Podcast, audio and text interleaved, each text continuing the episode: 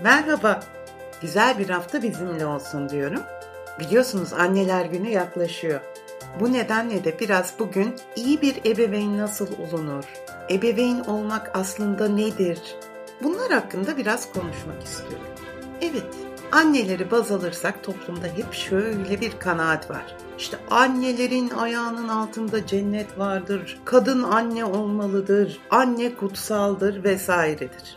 Tamam, bütün bunlara eyvallah. Ama en ufak bir kızgınlık anında da sövülen sayılan hep analar olur. Niye acaba? Neden bu kadar kutsal sayılan bir varlığa böyle kötü sözler sarf edebiliyoruz? Aslında çok büyük bir ikiyüzlülük bu. Birincisi, kadın olmak anne olmak değildir. Herkes anne olamaz. Çünkü annelik çok farklı bir duygu. Çok gönülden bir duygu bir bağlılık gerektiriyor. Ve bu bağlılığa belli ruh seviyesine gelmemiş insanların, babalar için de aynısını söylüyorum, ulaşması pek de mümkün olmuyor. Yani çok üzülerek örnek veriyorum ama hani bir sürü yavru doğurmuş sokak hayvanlarından hiçbir farkı olmuyor. O çocuklar maalesef gereken ilgiyi, ihtimamı, gereken anneliği, babalığı deneyimleyemeden yetişiyorlar. Sonra da toplumda bir sürü kaos. Peki buna karşılık ne mi söyleyeceğim? Birincisi, hiçbir zaman anneliğe hazır olmadan anne olmamalı kadın. Ya da babalığa hazır olmadan babalık görevi üstlenmemeli. Zaten babalar daha rahat o konuda. Hani çocuklar doğuyor ve uzaklaşıyorlar. Babalığa hazır olmayanlardan bahsediyorum. Ki nice babalar da var. Ömrünü heba ediyor evlatları uğruna. Öncelikle şunu söylemeliyim. Bu konuşmayı yaparken kendi yetiştirdiğim çocuktan biraz geri bildirim aldım. Yani kendime karne verdirdim. Dedim ki ben iyi bir anne miyim? Evet dedi. Peki yüzde yüz üzerinden değerlendir dedim. Yüzde seksen dedi. Biraz bozuldum ama dedi ki yüzde seksen çok çok iyi bir rakam. Peki dedim beni diğer ebeveynleri karşılaştırarak üstün gördüğün noktalar nedir? Ben hangi konuda senden bu karneyi hak ettim. Birincisi dedi bana hep güven verdin. Evet üzerinde düşündüm. Ona güven vermem nasıl söz konusu oldu. Sıkıldığım bir anda, bir problemim olduğunda emindim ki annem en azından beni dinleyecek, yapabiliyorsa bir çözüm bulacak. Ben bu güvenle büyüdüm. Bunun için sana teşekkür ederim dedi. Çok mutlu oldum. İkincisi dedim, Anne dedi sen her zaman kendi duruşunla bana örnek oldun. Nasıl yani dedim. Sen bana kitap oku derken kendin kitap okuyordun. Sen bana çalış, oku, bir meslek edin derken zaten kendi mesleğinde ilerliyordun. Sen bana yapmamı istediğin şeyleri söylerken zaten kendin bunları yapıyordun, gerçekleştiriyordun. Evet bu çok önemli. Üzerinde de çok düşündüm. Ayna olabilmek. Bir şeyleri sadece yap, et, git, çabuk, hallet derken kendinize de dönüp bakabilmek. Siz bunları yapıyor musunuz? Yapmayı deniyor musunuz? Çabalıyor musunuz? Bir örnek oluşturabiliyor musunuz? Çocuğa sadece emirler vermek değil ebeveynlik. Bir şeyleri ona kendiniz de yapıyorken gösterebilmek deneyimlediğiniz, fayda sağladığınız şeyleri ona önerebilmek. Ama önce kendiniz deneyimleyebilmek. Bu da çok güzel. Memnun oldum açıkçası. Ama ne yalan söyleyeyim evet buna çok memnun oldum. Peki dedim başka? Çözüm odaklı olman dedi bana. Hmm, nasıl yani?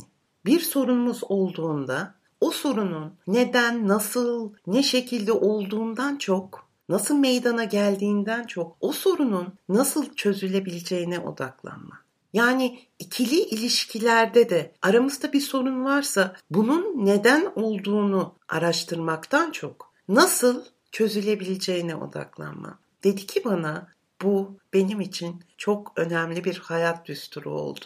Çözümlere odaklı olmak. Gerçekten benim sanırım kuvvetli yönlerimden biri. Yani burada sanmayın ki ben kendimi övüyorum vesaire. Sadece yetiştirdiğim bir çocuktan geri bildirim aldım ve üzerinde düşünerek sizlerle paylaşıyorum. Şöyle söylemeliyim. Ben çok muhafazakar bir anneyle büyüdüm ve inanın bana bazı şeyleri onunla halledebilmem hep zorluklarla oldu. Ancak hiç pes etmedim. Benim güçlü yönlerimden biri herhalde. Bence her insanda olması gereken pes etmemek. Bir şeyin doğru olduğunu biliyorsanız, inanıyorsanız sonuna kadar savunmak.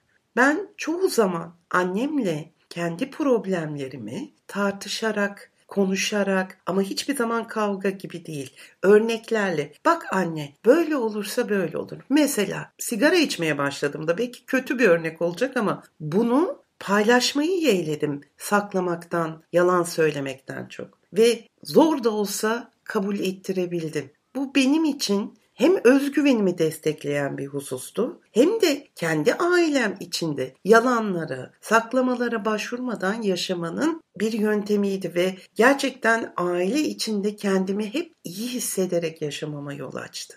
Kendi ebeveynlerimin olumlu ve olumsuz yönlerini değerlendirerek hayatımda nasıl bir ebeveyn olursam çocuğum kendini daha iyi hisseder diye bir veri tabanı oluşturdum.